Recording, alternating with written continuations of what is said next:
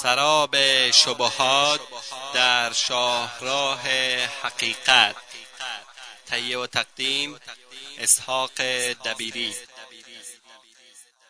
بسم الله الرحمن الرحيم الحمد لله رب العالمين والعاقبة للمتقين وصلى الله وسلم على أشرف الأنبياء والمرسلين نبينا محمد وعلى آله وأصحابه أجمعين أما بعد در حلقه قبلی درباره اینکه سنت شرح دهنده قرآن است. صحبت کردیم که بحث را دنبال می‌کنیم. گمراهی کسانی که می‌گویند تنها قرآن کافی است و نیازی به سنت پیامبر صلی الله علیه و آله و سلم نیست. متاسفانه امروزه عده از مفسران گمراه و نویسندگان کوتاه فکر را می‌بینیم که می‌گویند خوردن گوشت گوشت حیوانات درنده و شکاری و پوشیدن لباس ابریشم و انگشتری چرا برای مردان حلال است. و دلیلشان این است چون آنها در قرآن حرام نشده اند پس نزد ما هم حرام نیستند و کاری به حدیث نداریم که آنها را حرام کرده است یا نه. این عده که فقط خود را ملزم به پیروی از قرآن می‌دانند و احادیث را قبول ندارند به القرآنیون یعنی قرآنی ها شهرت یافتند از نظر آنها فقط قرآن برای زندگی بشری کافی است و احادیث و سنت نبوی قابل قبول نیست و لزومی هم ندارد.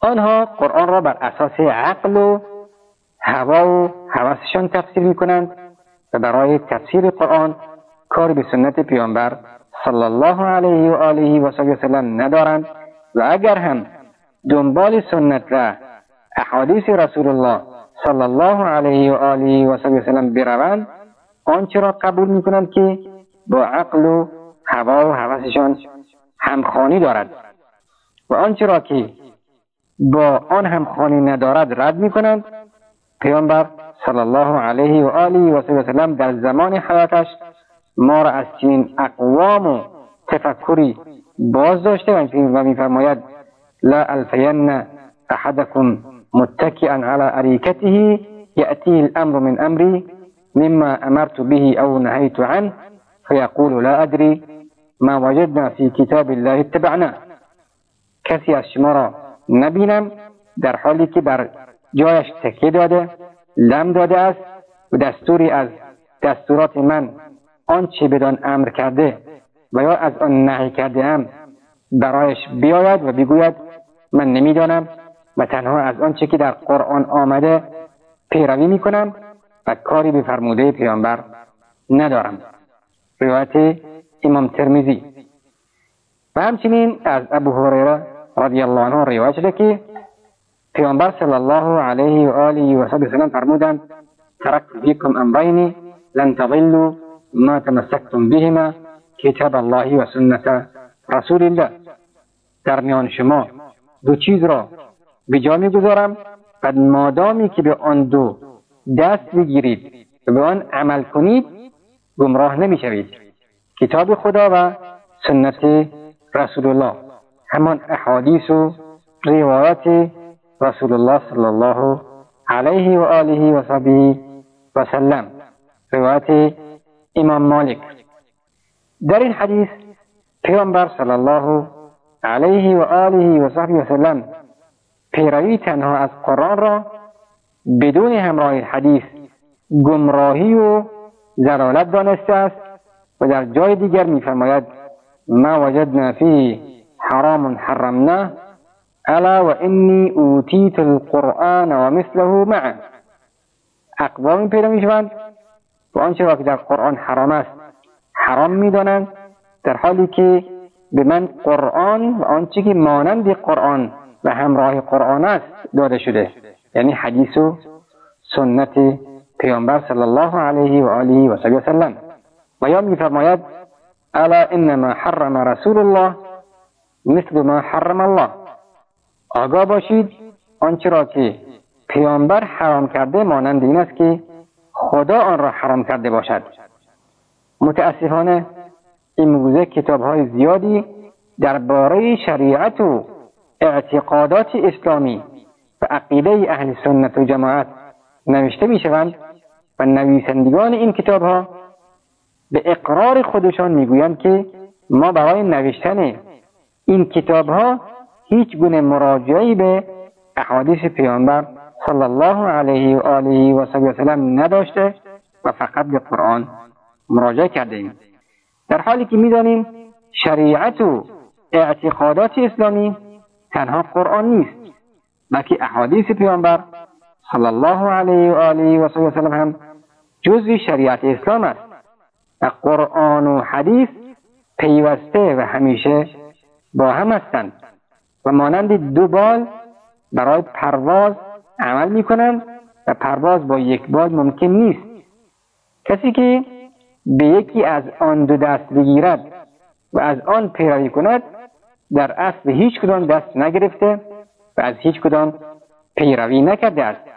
زیرا هر یک از آن دو به پیروی و دست گرفتن به دیگری امر می کنند همچنان که خداوند در آیات متعددی به این مطلب اشاره کرده است و میفرماید من یطع الرسول فقد اطاع الله. هر کس از پیامبر اطاعت کند به حقیقت از خداوند اطاعت کرده است. در آیه دیگر میفرماید فلا ربك لا يؤمنون حتى يحكموك فيما شجر بينهم ثم لا يجدوا في أنفسهم حرجا مما قضيت يسلموا تسلیما پروردگارت سوگند که آنها مؤمن نخواهند بود مگر اینکه در اختلافات خود تو را به داوری بطلبند و سپس از داوری تو در دل خود احساس ناراحتی نکنند و کاملا تسلیم باشند.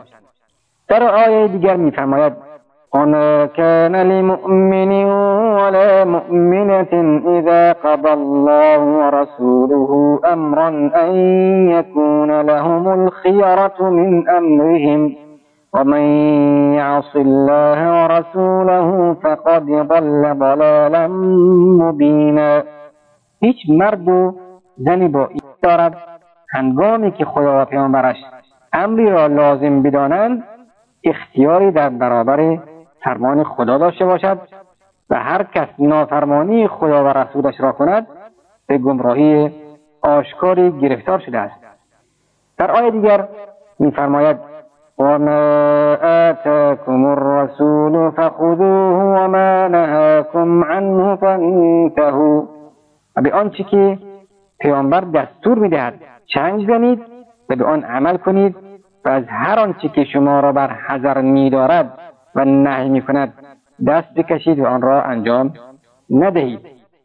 و به مناسبت این آیه روایتی از ابن مسعود رضی الله عنه میآوریم که روزی زنی پیش ابن مسعود آمد و گفت آیا تو آن کسی هستی که می‌گوید لعنت خدا بر آن زنی که موی ابروی زنان را بر میدارد و بر آن زنانی که موی ابرویشان را بر میدارند و همچنین لعنت خدا بر آن زنانی که خال برای دیگران میکوبند. تا آخر حدیث. ابن مسعود رضی الله عنه گفت بله من این حرفها را گفتم که آن زن گفت من تمام قرآن را خواندم و اصلا چنین چیزهایی را در آن ندیدم. ابن مسعود آن زن گفت اگر خوانده بودی آن را میافتی آیا این آیه را نخوانده که خداوند میفرماید وما آتاكم الرسول فخذوه وما نهاكم عنه فانتهوا. زن گفت بله خواندم ابن مسعود هم گفت من هم این سخنان را از پیامبر صلی الله علیه و آله و سلم شنیدم و آنها را گفتم. روایت امام بخاری و مسلم. تنها دانستن زبان و لغت عربی برای فهم صحیح قرآن کافی نیست.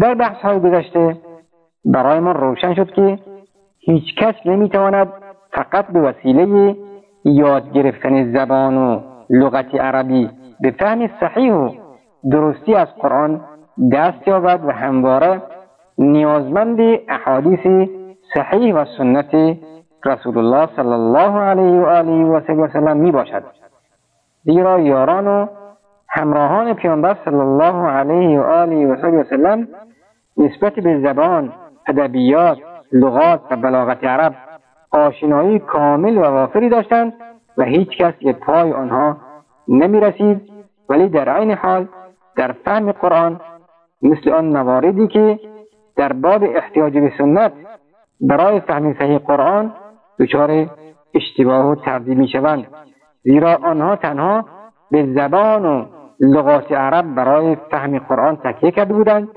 ولی بعدا که از سنت و روش پیامبر صلی الله علیه و آله و سلم پیروی کردند به فهم صحیح و درستی از قرآن رسیدند. پس به همین خاطر تا زمانی که مسلمانان نسبت به قرآن و سنت پیامبر صلی الله علیه و آله و سلم آگاه تر و داناتر باشند در فهم قرآن دارای جهتگیری صحیحتر و مطلوبتری خواهند بود و از افتادن در وادی زلالت و گمراهی مسون میمانند.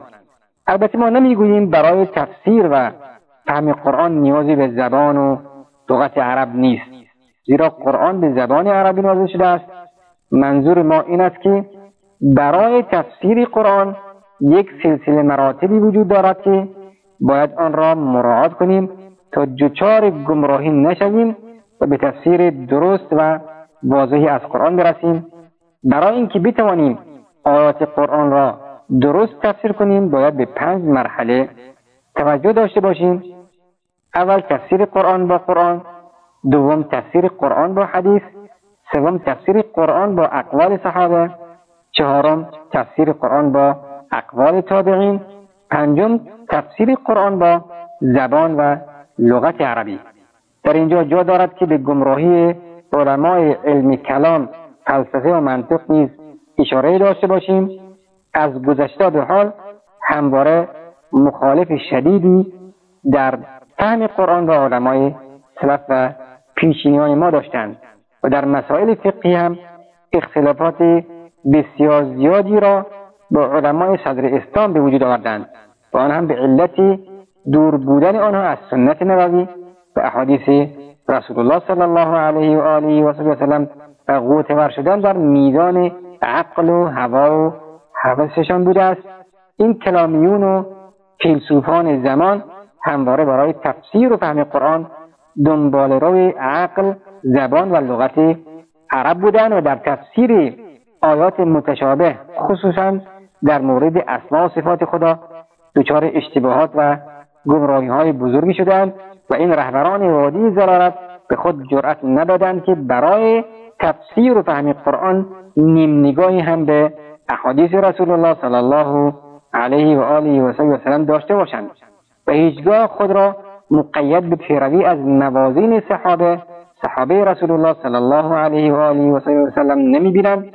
صحابه که تنها آیات قرآن را به ما نرساندند بلکه آنها همراه قرآن فهم صحیح و درست از آیات قرآن را نیز برای ما آوردند و آنها کسانی نبودند که فورا قرآن را یاد بگیرند و آن را کورکورانه برای نسلهای بعدی خود بفرستند بلکه آنها در اثر همنشینی چند ساله با رسول الله صلی الله علیه و آله و سلم و پرسیدن هر آنچه که ندانستند به مغز و درون وجودی قرآن رسیدند و همراه قرآن معنا و مفهوم آیات و کلمات آن را هم برای نسلهای بعدی به ارمغان آوردند و هر کس از راه و روش آنها پیروی نکند معلوم می شود که به رأی و نظر خود قرآن را تفسیر کرده است و هر کسی هم که چنین کاری کند اگر هم به نتیجه صحیح رسیده باشد باز دچار گناه و سرپیچی شده است. ولی در عوض هر کسی که برای تفسیر قرآن از سلسله مراتبی را که در سطور گذشته به آن اشاره شد رعایت کند اگر هم دچار اشتباه شود باز مورد پاداش و ثواب خداوند قرار می‌گیرد و اگر هم به نتیجه صحیحی رسیده باشد دارای دو اجر خواهد بود. پس بر ما واجب است که تسلیم مطلق پیامبر صلی الله علیه و آله و سلم باشیم و خود را مقید به دستوراتش بدانیم و به آنچه خبر داده به دستور فرموده دست بگیریم و از آن پیروی بکنیم بدون اینکه با تفکرات و اندیشه های خیالی و باطل و نامگذارهای رنگارنگی مانند اقلانیت مدرنیسم تجددگرایی و غیره مقابلش بیستیم و افکار و اندیشه های باطل را در میان مردم گسترش دهیم و مردم را در فهم صحیح سنت دچار اشتباه شک و شبه و گمراهی نماییم. باید به توحید یک چاپرستی در توحید خدا به روش پیامبر صلی الله علیه و آله و سلم برگردیم و ببینیم که چگونه او خداوند را عبادت کرده و با خدایش به راز و نیاز پرداخته. ما هم آن گونه عمل کنیم. در نتیجه بر مسلمانان واجب است که هیچ گونه اختلافی بین قرآن و سنت رسول الله صلی الله علیه و آله و سلم چه در قبول کردن و چه در عمل کردن به آن دو قرار ندهند زیرا که شریعت اسلامی در دو پایه قرآن و سنت استوار شده همچنان که در حدیثی که از امام مالک روایت شده به آن اشاره نمودیم. یک مسئله مهم بر از مطالبی که گفته شد جا دارد به این مطلب نیز اشاره کنیم. به حقیقت سنتی که دارای این چنین منزلت و مقامی در شریعت اسلامی است. همان احادیث صحیح و به ثبوت رسیده رسول الله صلی الله علیه و آله و سلم هستند که علمای حدیث آنها را تحقیق و بازنگری کردند.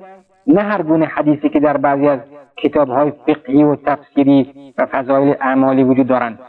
زیرا در آنها احادیثی وجود دارند که ضعیف منکر موضوع و مجعولند و اسلام از این گونه احادیث بیدار و مبراست. مانند حدیث هاروت و ماروت در داستان الغرانیق و غیره. در پایان به این نکته اشاره می‌کنیم که بر داعیان و دعوتگران به سوی اسلام واجب است که نسبت به کتاب خدا و سنت رسول الله صلی الله علیه و آله و سلم علم و آگاهی کافی داشته باشند تا با آگاهی کامل بتوانند مردم را به سوی دین اسلام دعوت کنند زیرا اگر دعوتگران دارای علم صحیح و بصیرت کاملی نباشند با دعوت خود مردم را به سوی ورته گمراهی و زلالت میکشانند و بدون آنکه خود بفهمند باعث زلالت قومی می‌شوند که دیگر فرصتی برای اصلاح آنان نخواهند داشت. پس دعوتگران دین باید سعی کنند اول خودشان را به سلاح قرآن و سنت هرچی بیشتر و بهتر مجهز کنند و سپس ادعای دعوت مردم به سوی دین اسلام را داشته باشند تا شاید هم آنها و هم ما مورد رحمت و مغفرت خداوند متعال قرار گیریم و از خداوند خواستاریم که از گناهانمان درگذرد و ما را جزی بندگان راستین و مقربش قرار دهد. شنوندگان عزیز وقت برنامه ما تا همینجا به پایان می‌رسد. تا هفته آینده شما را به خداوند بزرگ میسپاریم. والله أعلم وصلى الله وسلم على نبينا محمد وآله وصحبه وسلم. والسلام عليكم ورحمة الله وبركاته.